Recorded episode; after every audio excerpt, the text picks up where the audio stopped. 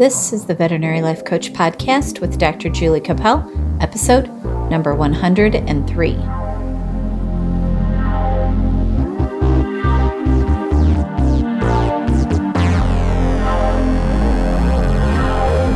Hi, veterinary friends. Welcome to the Veterinary Life Coach Podcast. I am Dr. Julie Capel, and I just want to say a few words before we get started into my interviews for the podcast this week.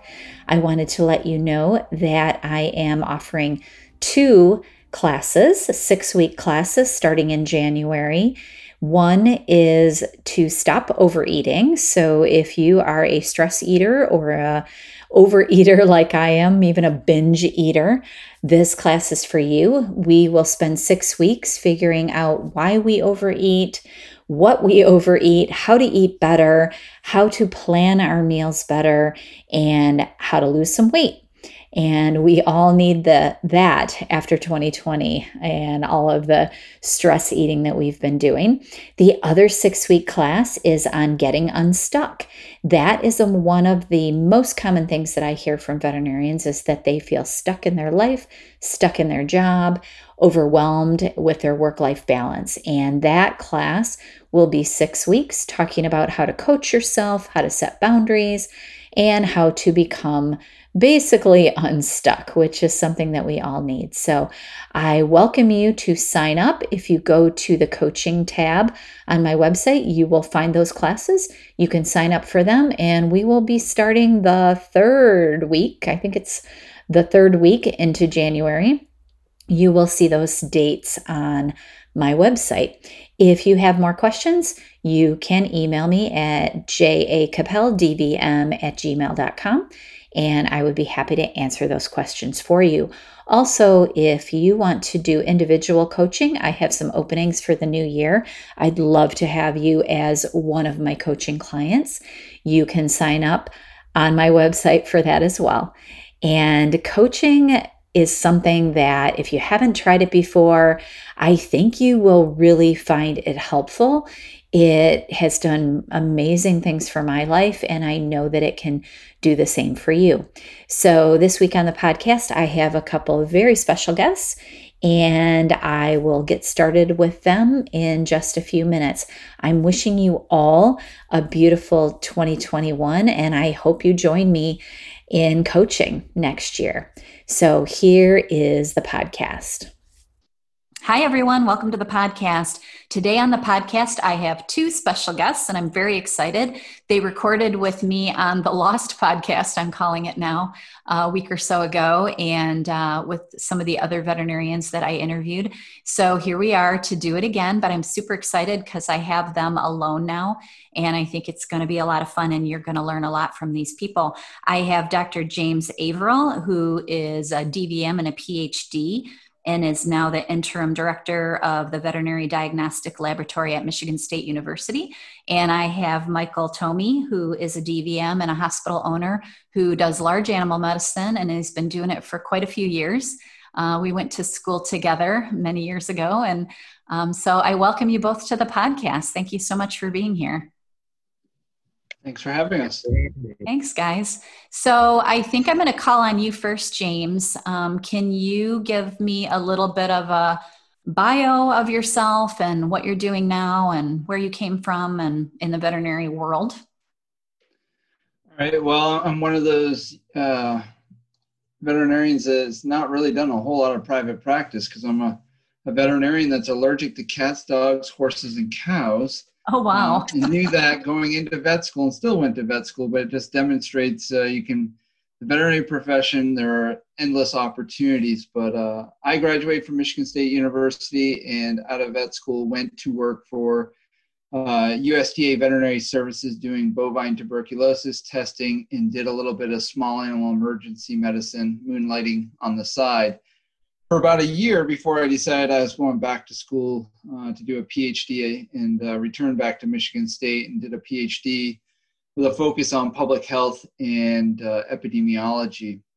And so uh, that led me to some careers, uh, predominantly in government, now back in academia, where I was the Deputy Pandemic Influenza Coordinator for the Michigan Department of Health and Human Services uh, in the early 2000s when avian influenza was thought to be the next uh, pandemic influenza from Southeast Asia. And so did a lot of work to help raise awareness around uh, influenza and pandemic preparedness, which is state of Michigan is now using some of the very material that I worked on back in wow. 2006, 2008. That's pretty cool. Yeah. So, um, and then uh, I went to work for the Michigan Department of Agriculture and Rural Development, and more or less spent the last 11 years there, first to oversee the bovine tuberculosis program, then became the animal industry division director. And then they added on the title of state veterinarian. I did that for about five years in combo. And then in 2018, I became the deputy director for the Michigan Department of Agriculture and Rural Development, just broadening my exposure in food and agriculture and policy development. And, uh, and left there this spring uh, and started consulting uh, when uh, Dean Birgit Puschner reached out to me and asked if I could be the interim director. And so that's what got me here at the Veterinary Diagnostic Lab at Michigan State University. Now, is that something that you think you'll stay? Like, will you become the director or they well, you're calling you interim? What does that mean?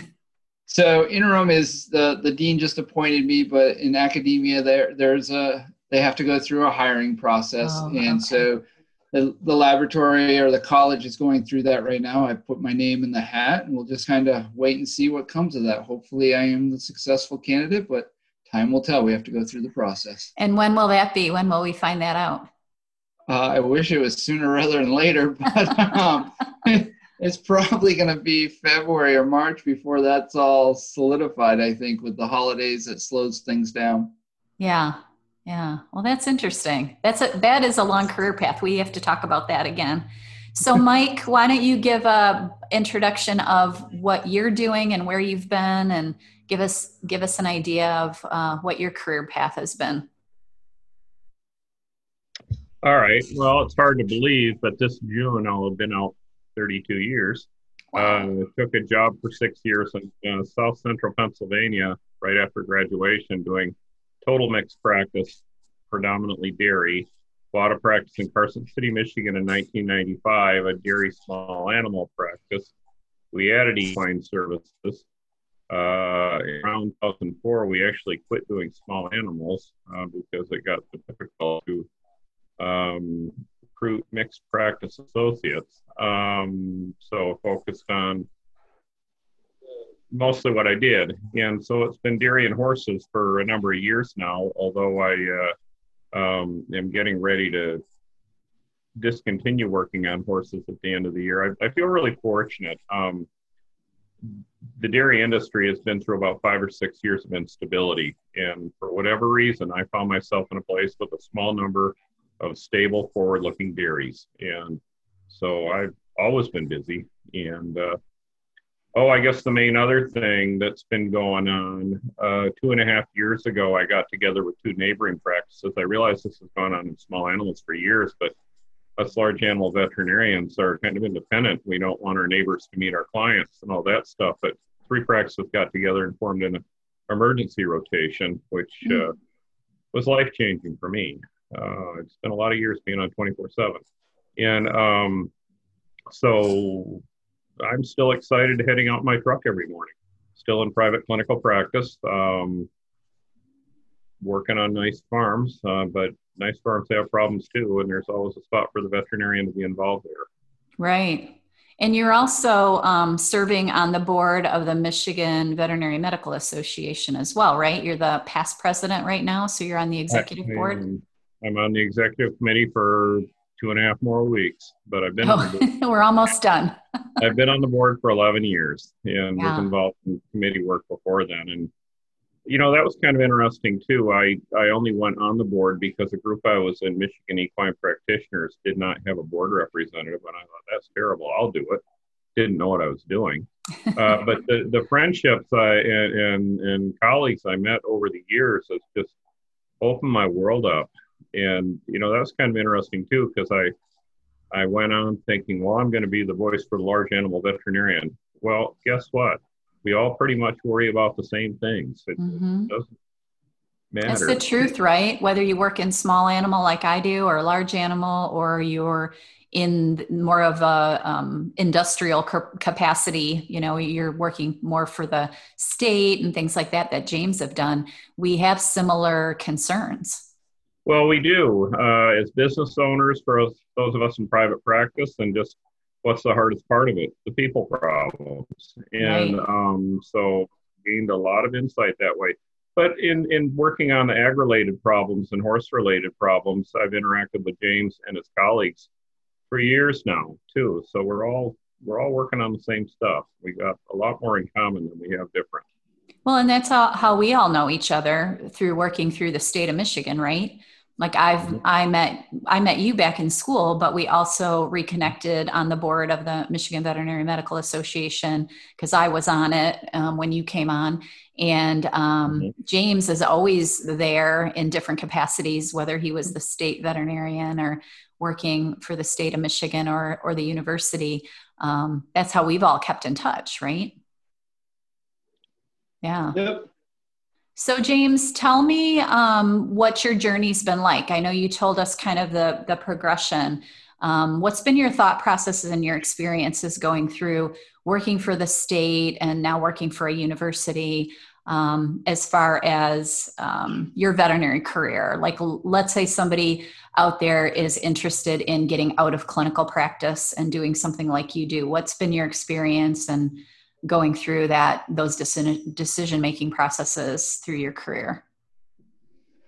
Well, I, I, I think I wouldn't change my career if I was asked to redo it over again because I think, you know, I think the biggest message and what I talk to younger veterinarians about is uh, never never burn any bridges and always leave the door open you know because you never know what that next opportunity is going to be and and yes sometimes you have to make a leap of faith but uh, you know take that and you know good things come from that usually so um, so for me uh, you know i guess one of the biggest things for me is I, i'm a farm boy by upbringing so food animal food safety um, you know, has been something of interest to me all my career. And I've been able to navigate and stay in that to some extent, um, but broaden my exposure and awareness of, you know, other aspects of the veterinary profession. Um, and so, so for me, I mean, it's, it's, I, I wouldn't change it at all in all honesty. And I, I think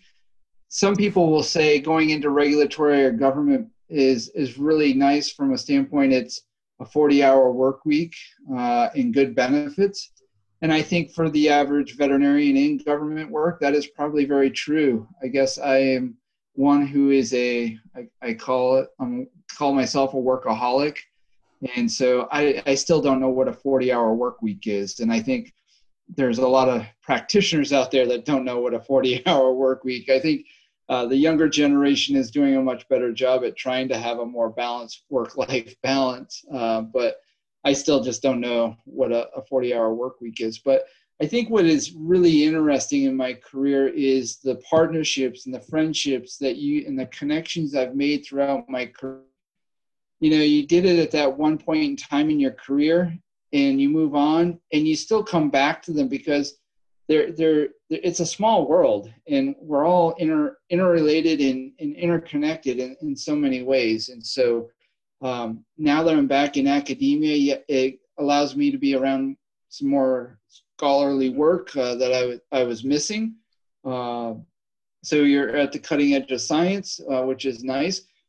But I'm still working with all the same people I have for the vast majority of my career. I'm back now well, I've, I've never stopped interacting with state health department once I left there. I mean, I've always been there. There's always the practitioners, whether it's in government or now academia. Um, so it, it, you just build quite a, a great relationship with so many people and, and you're, you can help one another. If you're, if you're nice to me, you'll be, I'll be nice to you, you know, and, and you're there to help one another throughout the process and throughout your career. So I, I've just enjoyed those friendships. And the difference between what you do as an as a state veterinarian or working for the state or working for Michigan State as opposed to what you would have done had you gone into practice.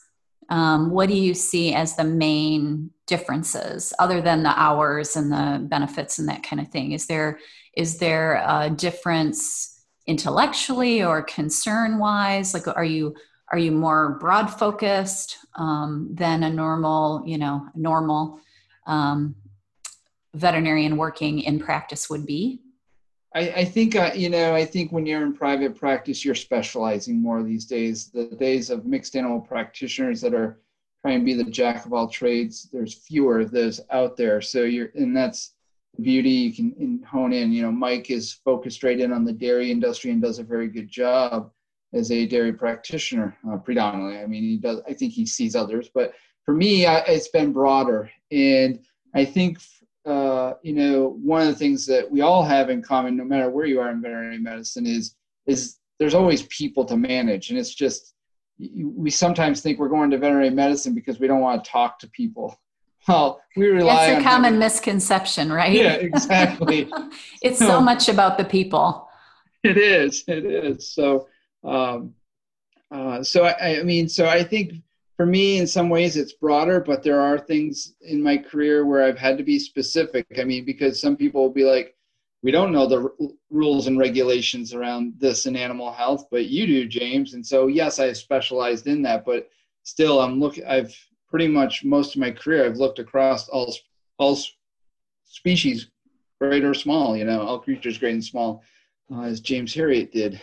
um, so, um, so that's been different. I do think sometimes in my career it gets uh, definitely in my career to the typical practitioner. There's been a lot more politics at play, mm-hmm. and I never thought I would have gotten into that. Um, but I've, for the most part, enjoy that. Um, it's interesting. Uh, so, so the I, conflict. do you like the conflict?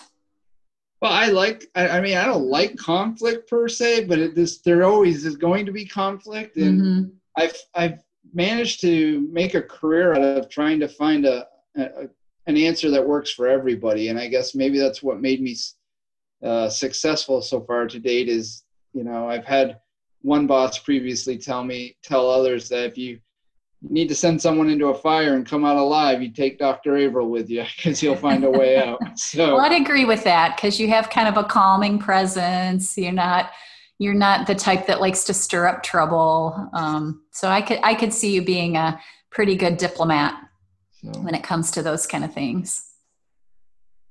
Well, thank yeah. you. it seems I've had to do it a lot. Let's put it that right, way. right. Well, I always say I enjoy conflict, but and I do, I do like conflict, but I like it from the standpoint of the puzzle of trying to fix it. You know, I like to take people that are disagreeing and and get them to an understanding. That's what I like yes. about conflict. And so that's why I've enjoyed being an owner and having to deal with client problems and things like that and employee problems. To me, that's a, a big part of the fun of being a veterinarian. So, Mike, you own your own practice, and how did that evolve? Like, you went into large animal medicine right from school, right? That was your focus. And then, how did the whole ownership evolve and what you're doing now? Well, at my position, yeah, I, I stayed there for six years. It was a great place to learn the trade, and and uh, it, it was a good place to work. Um, when it came time to consider buying in there, there were some reasons I didn't choose to do that.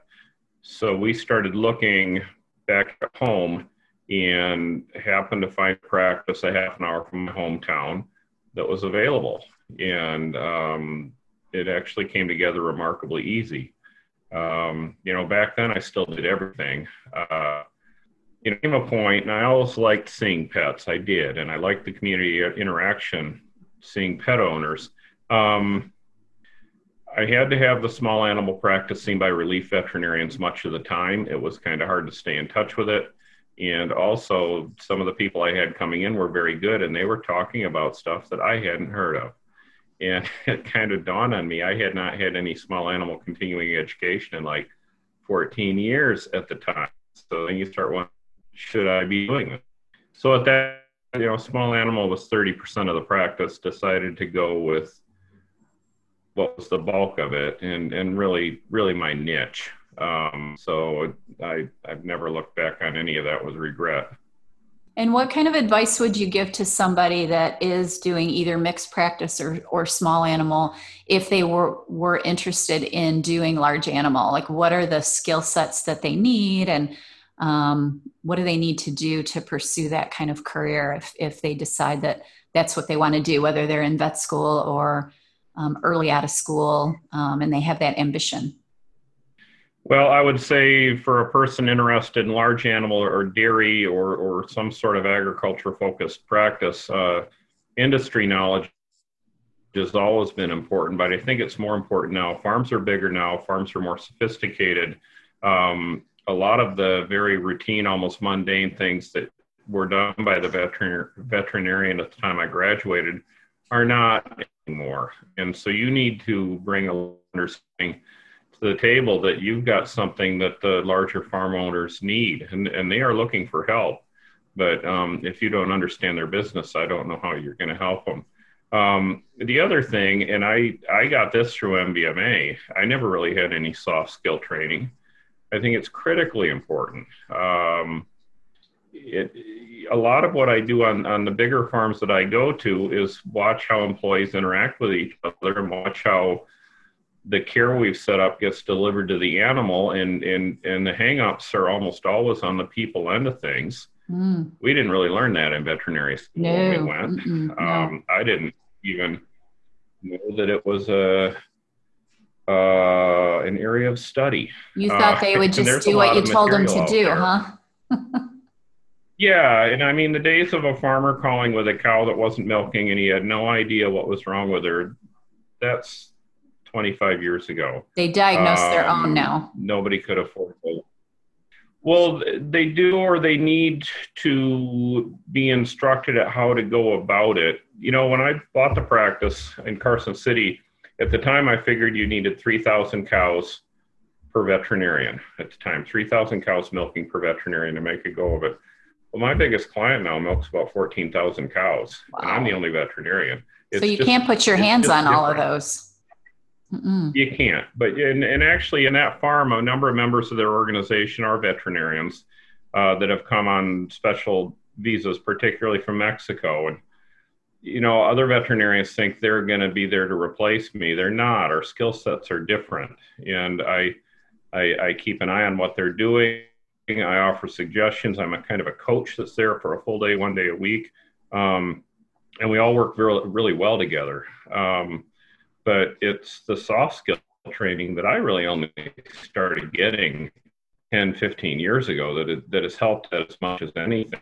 Yeah, you, soft skills by that you mean managing people, people and relationships. Yes. I, I mean, understanding conflict, understanding misunderstandings, uh, improving my own communication habits, um, learning how to be an empathetic listener. And I think a lot of us are by nature, but it, it's not innate. Uh, there are tools out there that help us be better at it. And where do you think you picked up some of that? You said the MVMA was a good way. If if you had to tell somebody where to start if they feel like they're lacking in soft skills. yeah, that's where almost all of it came to me from. Um, but later on with my own office staff, like some years ago, and I don't know if it's still there anymore, but six to eight years ago, the state of Michigan, uh, through Michigan Works, what used to be called the Unemployment Agency, they had actually had about 12 or 15 soft skill training modules available online for free. So uh, at our weekly staff meetings for a while, they weren't very long, 20 minutes. We did them. Yeah. And everybody gained something. And even though I've been through more structured stuff with MVMA, if you're listening, you'll you'll learn stuff. So offering those training courses to your team would be a good good thing to suggest i think for a practice. I mean that's an excellent idea. There's so much online training that we can do now and if you do it as a team you're going to be more likely to get buy-in i would imagine from your staff. What about you james? Um, because you i'm assuming have to manage people in your new um, role as the interim director um, how do you feel about the whole soft skills and attaining those and how, how important they are? Oh, they're they're immensely important, and and I think when we go through vet school, we don't we're we're so focused on the, the curriculums have traditionally been so focused on the science, which is critically important. Um, and to some extent, you know, the application process is looking to see if you have some of those soft skills. And and now curriculums are more and more looking at trying to help develop those soft skills, which I think is good. But I think at the same time, some people are just more innate at those soft skills than others. Um, and that is just, I think you would see that in any profession, but they've been huge, you know, and so any continuing education on it uh, is or training is invaluable. It's just something you can constantly work on. Uh, we've done that. I've done that for myself throughout my career and, and for my own staff too, because um, you know you might not always be able to offer them all the money in the world, you know, in government because we have restricted funds and so forth. And and as a private practitioner, and so if you're able to, if you take an interest in your employees' development, I, I think it really helps with your retention of of your good employees, and they might not go uh, looking to see if the grass is greener on the other side of the, of the fence. And so, investing in that in, in their uh, professional development, ha, you know, has been important and is something I will always continue to strive yeah. push and encourage. So, to kind of springboard off of that, since we're talking about taking care of our people and and learning to relate and and um, these soft skills, let's springboard off of that into how this past year has been because there's been so many changes in practice in the small animal world. Um, it's changed completely the way we do our practicing. We, we're keeping the clients out, letting the animals in, and trying to practice a lot with the phone, and it makes communication um, rough. How has it been in the um, university setting with the people that you work with, and how has it changed the way um, that you're working and what's been going on with COVID um, as far as your people go emotionally and um, physically and all of that?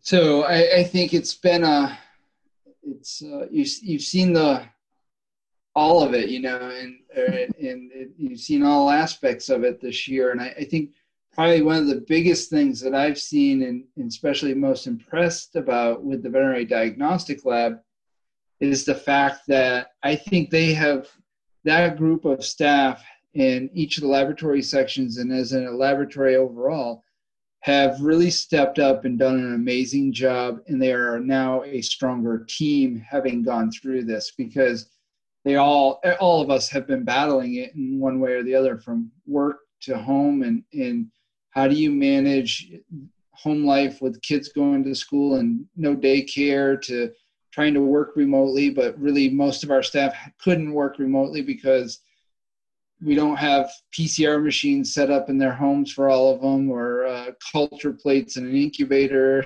um, so they have to come know. into work. Yeah, so they so they're es- they were essential, right? Right from yeah. the get go. Yeah, so they've been essential right from the get go. Um, you know, for us, and I think just like the private practices out there, you know, we were having a good year, and then when the pandemic hit, um, it dropped. Uh, the caseload and, and, sales dropped dramatically from you know where they were, and so that month of April into May, early May, was pretty d- tough on the on the veterinary diagnostic lab. But since then, since June first, our sales in business is up 11 percent and as of last week, we were only a quarter of a percent behind where we were in 2019 at the same time with wow. such a, a, downturn. And so um, it's, I think that's, you know, in part just to people being at home. They're wanting to get pets now eh, because they're home and they can help uh, house train them and they're w- watching their pets more closely. So the veterinary profession is benefiting from this from some standpoint because case work caseloads have increased uh, from a business standpoint, but then at the same time, now you with all that work, how do you manage your staff and the workload and not burn everybody out? And that's been a continuous struggle. And so for that, it's just um, you know you find little ways to reward and thank the staff for what they're doing. You know, and so some of the things I do is we we've we tried to have some fun days at work with Halloween costume contest to holiday door decorating that's going on right now to just making sure you're being seen and around as a leader and saying hi and see how they're doing and checking in on them and, and see how they're feeling you know and keeping their morale up. And then you do you just do little thank yous here and there and celebrate small victories you know. And so that uh, and and you just have to, you, in, in a time like this you cannot over communicate as a leader i think in some ways. Just keep everybody informed. And so as a lab we have not shut down uh, at all. Uh, our workload did drop off but we've stayed open and, and it's in part uh, due to the the teamwork of all the veterinary diagnostic lab staff we have 135 people there knock on wood to date, we've only had one come up positive. And with the PPE precautions we've put in place, the stress and the importance of social distancing and, and, and cognizant of your behaviors outside of work will impact, you know, the, the colleagues you work with. And so uh, we've done fairly well, I think, uh from a business standpoint of minimizing the impact, but um, it's not normal conditions in which everybody's working under. Yeah, and it has gotten busier. I mean, I know our practice at the beginning slowed way down because of the restrictions, but it's gone insane. The veterinary industry in general, you know, right. even to the point where we're short of veterinarians, I think a lot of practices are struggling to get help, veterinarians and veterinary technicians. So that just adds another layer of stress to not only the pandemic, but also to owning a practice and running a practice and that kind of thing. What about you, Mike? What's your practice been like since the beginning of COVID? Has anything changed? What's been going on with your people? I think my area of practice maybe was less affected than what either of you have seen. Um, you know, within my office, I, have I've got a receptionist and a bookkeeper, period. We do very little dispensing out of the office. Um, not that many people come in, so it was relatively easy to uh, lock the door, put a sign on it, have a have a box outside for things we were dispensing, handle questions through the window. That part was was pretty easy. We you know we had some customers that didn't like it, but well, too bad. Um, out on the farms, um, the the bigger farms more naturally took to the idea of how we had to be careful. I think than a lot of the smaller farms, uh, but we did. And you know it's a pain. I do my reproductive exams via ultrasound, uh, and I view the images through goggles, and I'm wearing a mask and I wear glasses, and yeah, so it's it's a pain, but we've gotten used to it. Um, you know, a couple other things I'll say. Um, being a veterinarian out, uh, okay, large animal veterinarian. I I work with surprisingly few people. I mean, there's probably like 40 people I see a lot. And so you're one of the first people they ask, you know, what's your opinion of the COVID lockdown? That yeah, sort of thing. They're respecting this is really us. a big deal. You, you yeah. Yep. We're medical. You're the first people they talk to. Uh, another big part of it is one of the things I try to do on farms to set a good example for animal handling and animal care. And you can extend that example to how you behave with the threat of uh, a serious communicable disease and uh, so it, I, it felt like it was our responsibility to do the right thing while people are watching because they're watching. Right, right. Has it changed the dairy industry as far as demand? Like, did does milk demand go higher, or it seems like people were hoarding groceries and that was an issue? Did that affect you at all? It didn't quite. We heard stuff about it. Yeah, there was some disruption at the start. I always took some comfort in the, you know, I'm in northern Michigan today. We're having a big snowstorm. Working in an industry that when a storm is coming, what do people do? They go out and buy milk. And I always liked that. Uh, there was a, a, so much of the U.S. dairy production goes into the restaurant industry, mm, which got seriously yeah, affected by it. Yeah. It's on the news here in milk that couldn't be you know, there's a lot of momentum to how stuff's handled. You can't just, well, okay, we'll put all this milk in 200,000 plastic jugs. Where are the jugs? Well, we don't have any. You know, it, so there was disruption that way. There were people would contact me about news reports they saw about milk getting dumped. Maybe not even when the, within the state did it happen. Also in the news, there were some local FFA, Future Farmers of America chapters, area high schools that figured out a way to bottle some of that milk and get it to food banks. And so there was some cool stuff that happened. I would say it's totally settled down now uh, with regards to the, how the supply chain works. Yeah, um, people yeah, are just kind of used to it. Yeah, and, and and there was a price drop on top of already low prices, but that that's kind of corrected again now. Okay, so not a lot of changes, and the people that the few people that you worked with, you think handled it pretty well, mostly because you gave them the right example to follow. Oh, I would say some of them handled handled it well. I think there are probably still think that this might be, oh, I, I, hoax is too strong a word, but I, I think most have handled it well. Um, you know, the area I'm in, there are a lot of people that will not wear masks, and um, it's just kind of the area I'm in. But I wear mine, yeah, and uh, you can't reach everybody. You can't reach everybody but I would say within my clientele, the understanding was there. Um, how um, how should I say it? How um, evenly and effectively control measures were put into place. Eh, it varied. Some people were all over it, and and other people probably got.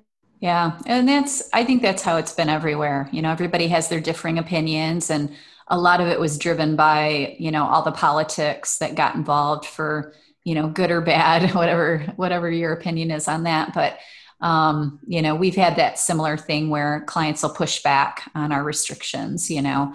They want to come in the building. Why aren't you guys letting us in the building? And um, you know and we're just we're just not ready yet so we're just not. Um, but you know it, everybody has their own differing opinions on that. And as a leader in a practice that's something that's an issue as well. And i'm sure you both are are seeing that with your employees that everybody has a little different take and a little different idea of how things should be done.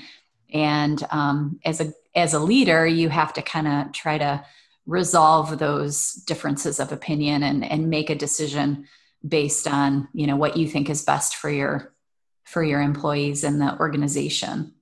And i imagine at the university that's been a, a, a little bit of a trick too right james? Oh it is. Be i mean you know in a but it's not it's not a whole lot different than a, I, I would think than a in a veterinary practice because you'll have you have your receptionist we have a call center. You know they are individuals typically with a high school education. And then you'll have your veterinary nurses uh, or other medical technicians.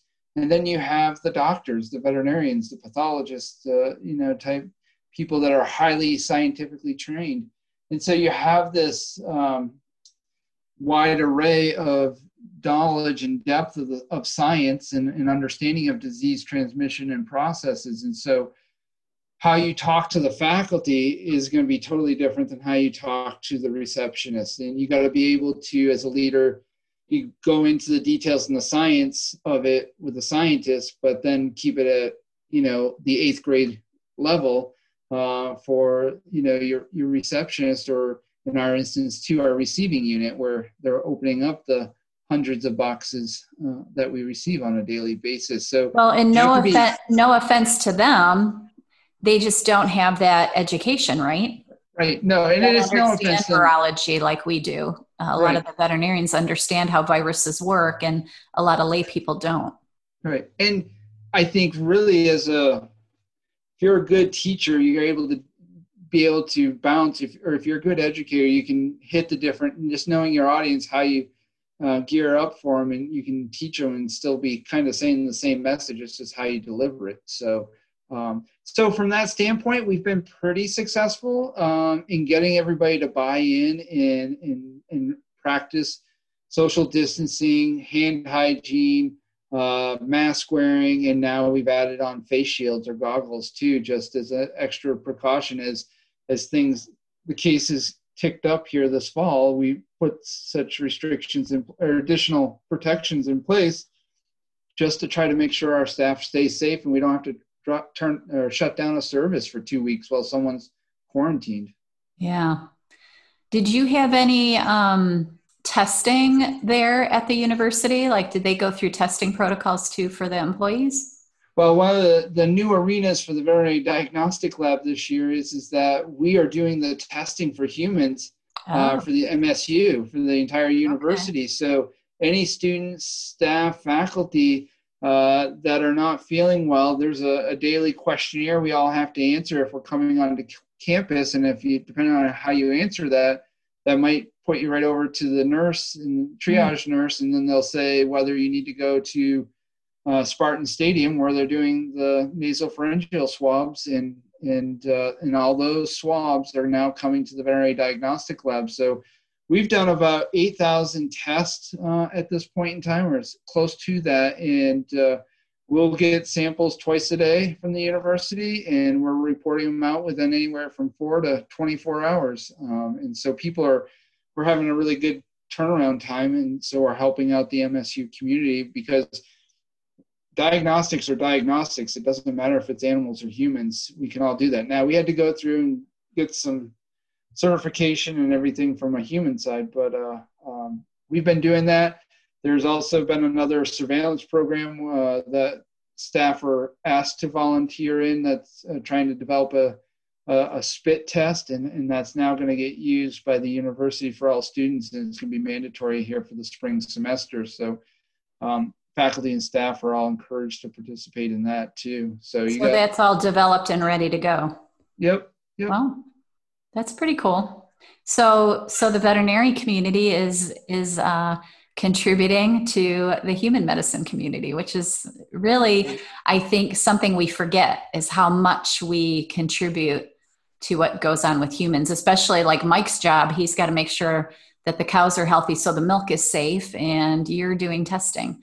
So it's, it's totally a One Health approach. You know, mm-hmm. it's human veterinary medicine in, in the environment, you know, kind of concept all together and trying to work together towards a common goal. And, yeah. and that is to let's get out of this pandemic. Yeah, for sure. We definitely all want out of it. I think we're yeah. all ready. Right. Yes. We're all ready to be done with this year. Yes.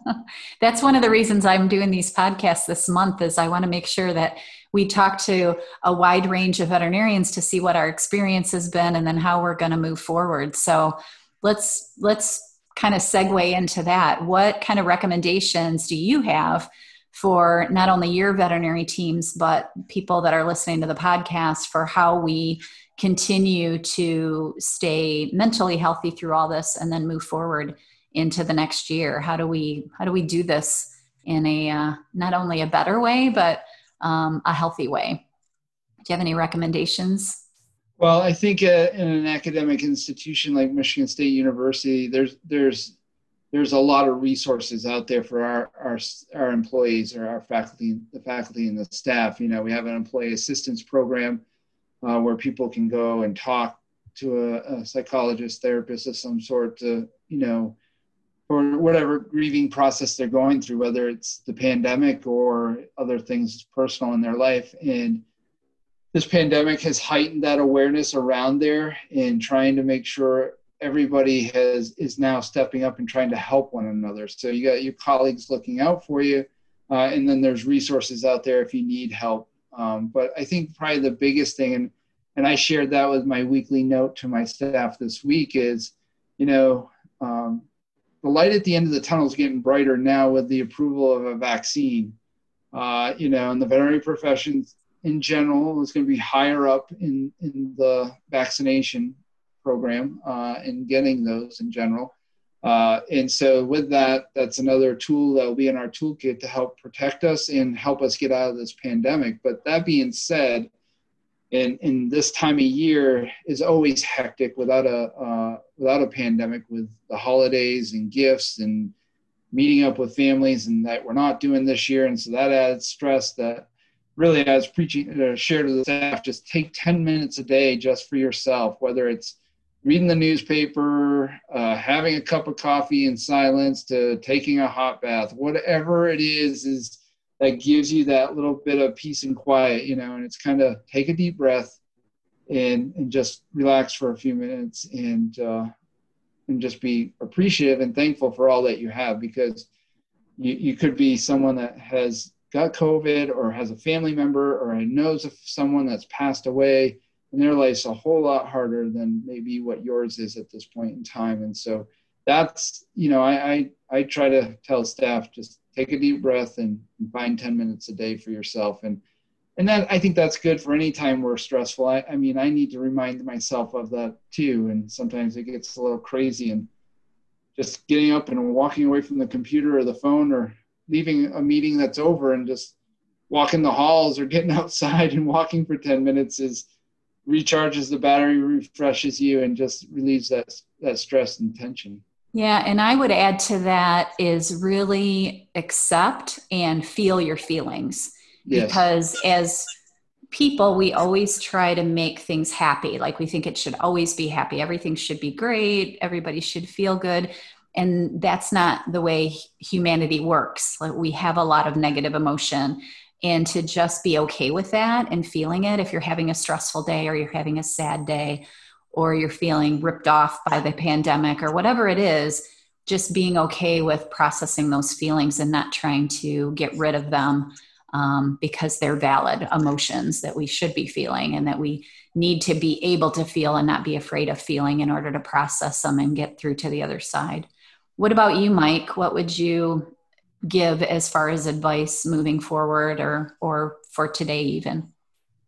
Uh, I've always tried to my workday with a, a, level of cheerfulness, and that doesn't mean I don't have the same worries everybody else does. I've always tried to be really approachable, um, and kind of uh, feeding off what both of you just said.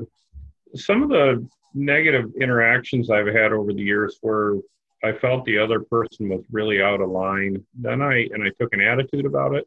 Then I found out later on that they had some burden that I didn't know anything about. Mm-hmm. Then I didn't feel so good about it. So I, you know, I try to be approachable. I, I try to be happy, not fake happy, but look on the bright side because then people will talk to you. You know, I said before our office is pretty small. Well, one of the things the the three of us have enjoyed over the years, and, and we used to be a little bit bigger, was um, taking turns bringing meals into the office. They're all kind of joining in a group meal or whatever. You're cutting out a little bit, Mike. Chat a little bit. Can you say that again? You're. Oh, I said I, I try to. sorry. Well, one of the things we've tried to do in our office over the years is is take turns bringing meals in or joining in on a theme meal, taco bar, or whatever. And um, we've tried to keep doing that. And I, I like to cook, so I've been bringing lunch in more often. Um, sit around and talk. That's a good time to share your feelings too. You know, if everybody's sitting around eating together as a group, it helps. So I, I would say it's been that, um, and just uh, oh, I don't know, trying to be an empathetic listener, and I, I think we can do that everywhere right now, and and people need it. Yeah, absolutely. All right. Well, is there um, anything that we should have talked about that we didn't that you can think of that you want to share?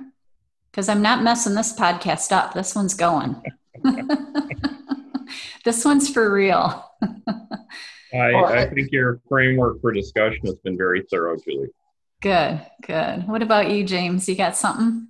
Well, I, I, think, you know, just the only other thing is for all the veterinarians out there that are listening here in Michigan or whatever other state you're from, don't forget about your state organization. I mean, and the Michigan Veterinary Medical Association has many resources out there for all practitioners, all veterinarians, whether you're in private practice or not. Um, and so there's there's help there, and and there's there's just help everywhere. You know, when you start thinking about it, and um, you know, whether it's your local extension office, I mean, they're really stepping up and have people now trained around stress management. And so there, there's that resources to, you know, many others. It's just amazing. There are so many people out there and it's just, you got to take time. You, you got to build up the courage and it's okay to ask for help. There's nothing wrong with it. I've done it several times over my career. And I think we as veterans we're we're humble and want to hold in so much of our emotions and what we're dealing with and that we just need to open up and you made the comment own those emotions and recognize them and that they're it's okay and it's okay to ask for help so whether it's your significant other or your best friend or some a professional. You know, um, all of them are there and they want to help you because everybody wants to see good from each person and, and all the potential they have to offer to this world. Well, and Mike can probably speak to this too, is the Michigan Veterinary Medical Association for us in Michigan and the state of Michigan has been a great resource. And um, we know from serving on the board that it's a great place to meet other people that have similar interests and also can help um, help us process the things that we need to process. Yes, MVMA actually developed a, a kind of a wellness toolbox um, while you were on the executive committee, Julie, I believe. Mm-hmm. And that stuff is available on the website. And um, call the MVMA office and ask what direction to get pointed in. I think our our our staff in in the office, even though they've been working remotely, stepped up um, and been a great resource for MVMA members, both in trying to figure out how people can get help with trouble they're having, but also trying to help understand how we respond responded to the restriction. Yeah. Um, you know, MVMA has a private web uh, Facebook group for member veterinarians a lot of really good discussions and questions being asked or questions being thought. It's a great place to get help if you need it with anything. And just talk to somebody that's in the same boat. Yeah. Yeah. I, I just, I like to encourage people to um, join either their local association or their state association because that has been a great place for me to meet people and learn about different things in the profession. All right. Well, I really appreciate you both being here. I had a really interesting time listening to you. Is there anything else that you want to share before we wrap it up? I don't think so. I appreciate the opportunity to participate. Yeah, it's been really interesting. If anybody has any questions for either one of you, are you willing to share your email address so they can reach out to you if they have any questions about either a career in, like James has had all through the different types of organized um, state medicine and, and uh, university. And then for you, Mike, um, the large animal practice and practice ownership. Are you guys okay with answering questions if anyone wants to email? I am.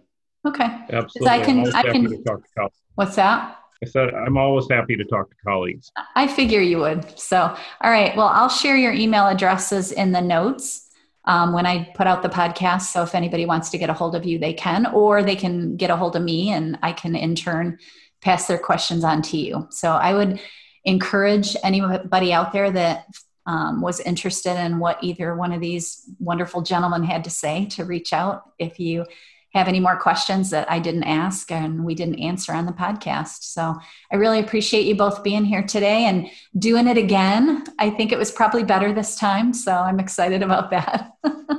I hope you, uh, I didn't waste your time the first time, but I appreciate you, you re recording and uh, getting it right this time. Everybody has to fail at something right once in a while, right? It's part of the process.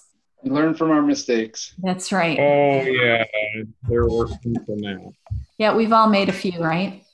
All right. Well, thank you so much for being on the podcast. I really appreciate it, and uh, thanks for being here. Bye. Bye. Bye, Mike. That was so much fun. I love having people on the podcast. And James and Mike are just such unique individuals. I just love them both. I hope you learned something from them and got a lot out of this podcast. If you like what you're hearing on the Veterinary Life Coach podcast, please go to Apple Podcasts and leave me a five star review. I'd love to hear from you. Also, if you would like individual coaching, go to my website, juliecapel.com or veterinarylifecoach.com. Both things will get you there. I'd love to coach you one on one. And I'm also offering my six week classes starting in January. So find those on my website. I appreciate your listening. I appreciate you joining me. If there's anything you want me to talk about on the podcast in 2021, drop me a line in my email or wherever you listen to podcasts and let me know. Thank you so much. I appreciate you, and I will talk to you again next week. Have a beautiful week. Bye.